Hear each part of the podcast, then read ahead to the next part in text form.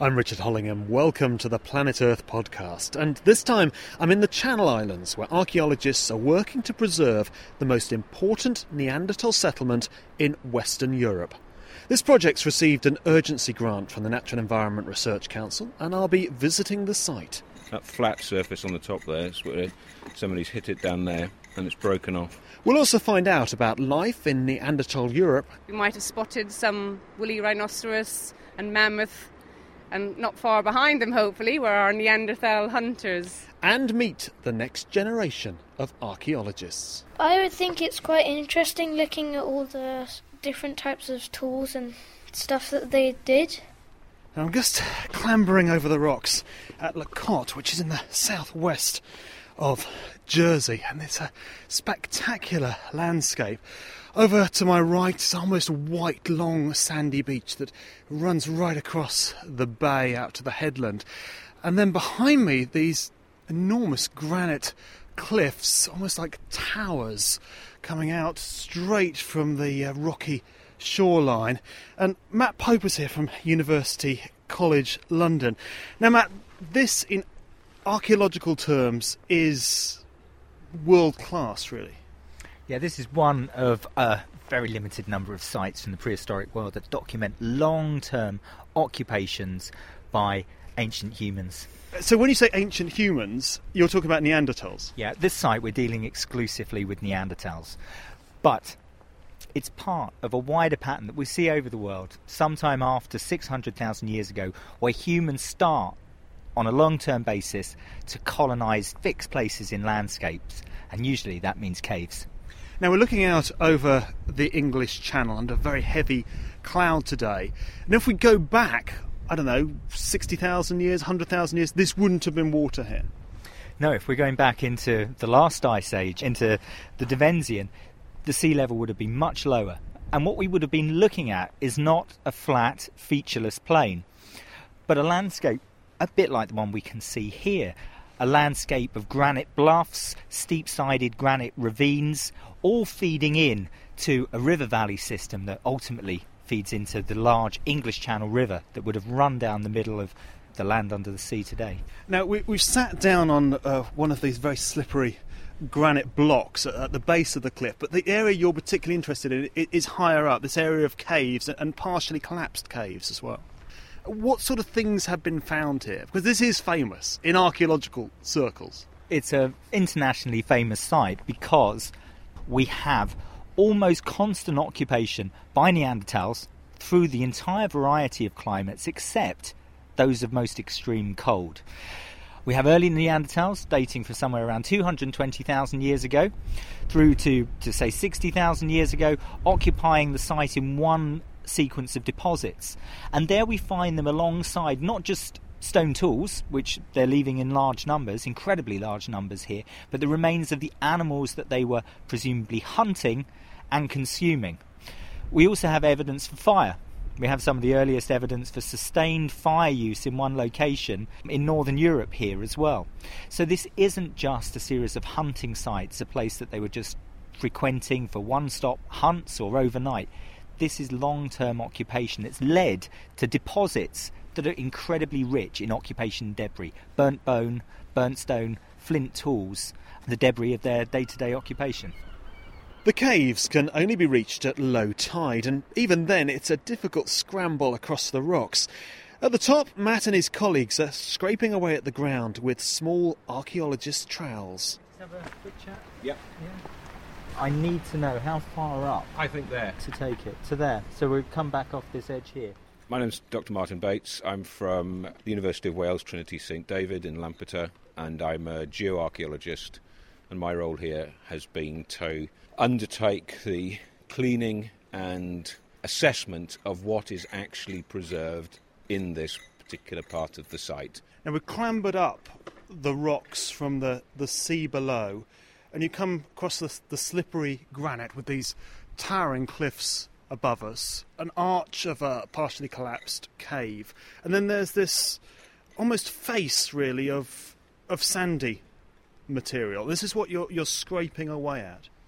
Yes, that's right. What we're looking at in, in front of us is probably a face that was cut by the sea, eroding back into these deposits sometime between, let's say, 6,000 years ago and today. The power of the sea is, is immense here, and the sea has just cut right the way back into these deposits and just left fragments of older sediments dating to the last cold period, the last um, ice age, if you like, just adhering to the edges of the cave. So you can just turn to our left and you can see the, the, the sheer wall of, of, of granite rising um, 30 metres above our head, and we're literally within a, a, couple of metres of that. So this is just plastered on the edge. Wow, from the same unit? Yeah, same unit. Is that quartz? No, no, flint. So what is this? We're looking at. It look, looks just like a, a, piece of flint. It's a piece of flint that's been um, chipped off a core. You can see the place, that flat surface on the top there. It's where somebody's hit it down there, and it's broken off. So this is only about the size of your thumbnail here, Martin. Yep. And how do you know it's not just a little bit of flint? How do you know that's been made? Well, flint doesn't occur naturally here, so any bit of flint that's on this site must have been brought in by somebody uh, for doing something, and the fact that it's got this characteristic bulbar surface there suggests that this is a bit of debris from making something else, probably. So somebody made that, what, at least 50,000 years ago? Yes, I mean, we don't really know the age of these deposits at the moment, but we think they're somewhere between 100 and uh, between 80 and 100,000 years old is our guess at the present time. My name is Karen Ruebens, and I'm a PhD student at the University of Southampton. When did you first come here? And what did you What did you think when you first came here? Because this is pretty incredible to me that you can just scrape away at this and find something that was probably chipped away by Neanderthals. Yes, exactly. It's a very impressive site. I came here for the first time two summers ago, and La Cotte Saint Brelade is a site that everybody learns about as an undergraduate. Everybody knows it. It's such an important site for megafauna hunting. Everybody knows the story that Neanderthals used to drive mammoths off the cliff here, um, and they have huge uh, bone heaps under the arch. So it's a very well-known site. But then if you come here and you have to walk on the beach on those pebbles you have to climb around and then you come around the corner and you can see the scale of it and the massive amount of sediment and rubble that is still here uh, it's very impressive and it's very difficult to describe because even if you see pictures you can't imagine the scale and Matt, you're scraping away this. Uh, this is it sand? You were scraping off it, here. There's sand and a small amount of clay within this. Yeah. You're scraping away beside Karen here. Now, Karen mentioned, uh, and this is, if you read any uh, books on Neanderthals, this is the reason this site comes up that they drove these animals over the edge of the cliff. And there's been lots of bones found here. You you don't necessarily accept that, that that's the case. At the moment, we really want to put that hypothesis to the test. It's such a compelling image. It's so ingrained in the archaeological literature. And it's really important. If Neanderthals were genuinely getting together, organising a game drive, driving them over the edge of this cliff and down here. That's a very organised pattern of behaviour. It's very specific. There's some reasons to consider that we need to look at that again. The work that we're doing out in the wider landscape is showing this isn't just a desolate, flat surface at the end of the Pleistocene. Actually, this site is commanding a really complex landscape of dead end valleys, granite bluffs, perfect intercept hunting territory. So rather than drive uh, animals over the edge of the cliff, if we look at what what is now sea, this was going to be valleys, and there was, a, I think, a, a, a, small river link where the, the, channel is is now. So animals could have been driven into here rather than over the top. Yeah, Le Cotte, and as part of our reconstruction through the offshore mapping, sits right at the head of a dead end valley, a dead end valley that funnels up from the wider plains of the English Channel region, so it's perfect for intercept hunting. There's another reason why we think we need to be sceptical and readdress the game drive hypothesis. And that's because it's based on the idea that this was an open ravine.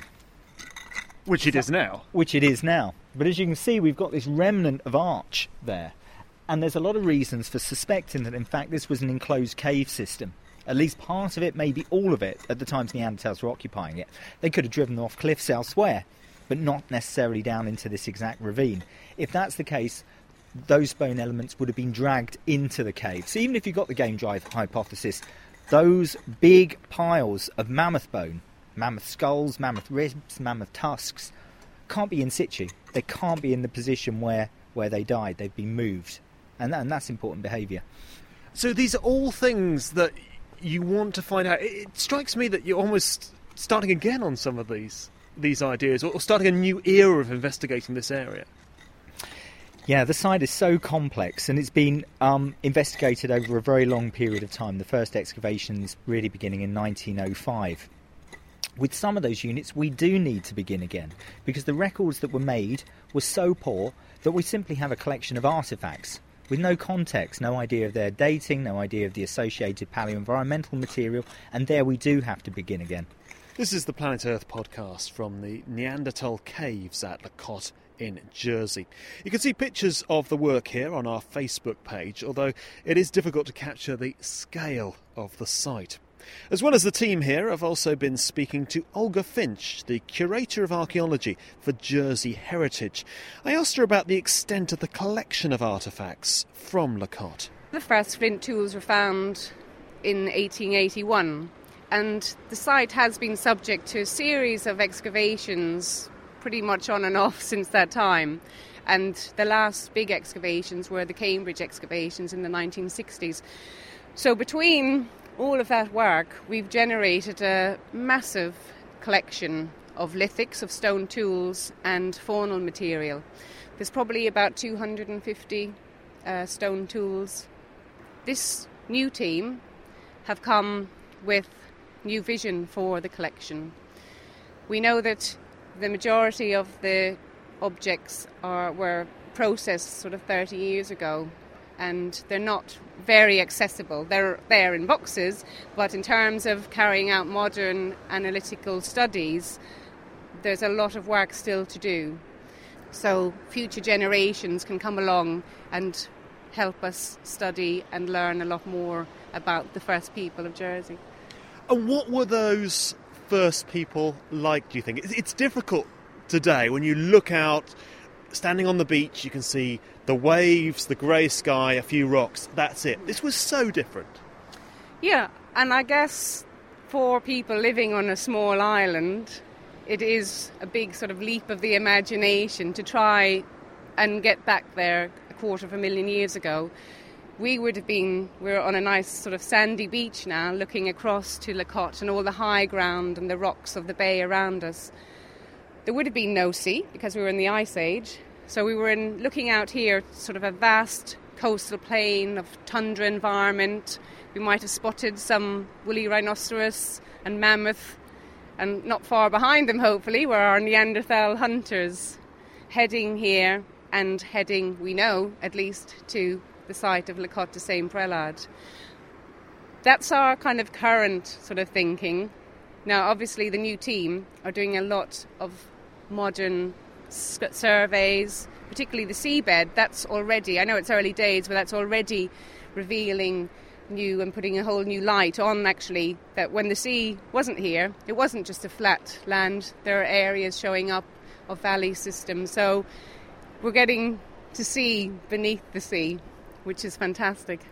There's this, this reinterpretation, this rethinking of what it was like there, how they lived, and perhaps how they hunted as well. Yeah, I think the last sort of major focus on the site was 30 years ago. Techniques were very different then, the interpretation was very different then, and we've all been left with this idea that the mammoths were driven over the top, dropped down the great heights, butchered, giving us these bone heaps. But the team now are bringing with them a whole new sort of vision for the site. They're challenging some of the interpretations. So for me, it's very exciting because it's my job to take what Matt and the team are doing and then interpret that for the islanders through exhibitions, through school projects. And so it's really nice to have it all sort of challenged, refreshed, and a, a new vision really for the, the site. Olga Finch. Well, Olga mentioned she works with local schools here in Jersey, and I joined her with the Year 4 class at nearby La Moye Primary. Now, this morning I've brought along some of the objects that were found during the excavations at La Cotte. We looked at the photographs, didn't we, of some of the early excavators. And of course, we know that there was the famous excavator in the 1960s. Prince Charles came, didn't he? Who would like to tell me what they think this is? A shoe? A shoe? No? Try again. A spine? A tooth? A tooth. Very good. Well spotted. Now, does that look like a tooth that you have? No. No. Like. Right. Well, this tooth belongs to a mammoth. And the children at La Moye are rapidly becoming experts on Neanderthal Jersey. Sam, Megan, Alicia, Katie, Ellie. Okay, now, who could tell me what it used to be like here? Yes, as Megan. It didn't have any sunny weather like it is now. The mammoths needed all of their big fur to keep them warm. So there were mammoth here. And Arctic foxes, animals that like cold. And Sam, what was it like, do you think? Um, what was it like for the Neanderthals? They could walk across from France to Jersey and Jersey to France, backwards and forwards, and then chase the mammoths off the cliffs, and it'd be really cold. What did they look like? Because they didn't look like us. They had big nostrils so that they could warm up the cold air and lots of hair so they'd keep warm. What do you think it would have been like to live in, in their cave? Um, it would probably be quite cold and like a damp feeling, and then you'd be probably quite frightened when, like, say your like dad or something went out on a hunt. So do any of you want to become archaeologists now? I want to become an archaeologist. I would think it's quite interesting looking at all the different types of tools and stuff that they did. It must be like quite eerie going into the case, but I think I love it. Pupils at La Moye Primary School. So, what was this site like when Neanderthals lived here? It's a question that Matt Pope has thought a lot about. Of course, the thing that is really captivating about the site are the piles of fauna, piles of mammoth and piles of butchered rhinoceros, and trying to envisage what the site was like then. Now, we're pretty sure it was still enclosed, or at least partially enclosed at that stage, and also the site would have been much fuller. And so you're within a cave environment with a solid roof. They're bringing, we think, in these elements of mammoth skull, mammoth ribs into the site, and they're carrying out knapping there. We also know that there's ash and burnt bone as well. So at this stage, if you're imagining it within a very cold environment, we know there's a lot of loess blowing around, so it's quite arid. Sea levels are very low. They found an area of shelter here that they're using for the sharing of meat, for the butchering of animals, um, for making flint tools, and they're also burning material, potentially bone. So it's it's a community here. It's a, yeah, it's an occupation. It's it's a, it's a, a place where they're settling and committing to for long periods of time. Um, they're bringing material in here for such long periods of time that it's not just one generation; it's generation after generation coming back to this single fixed place in the landscape.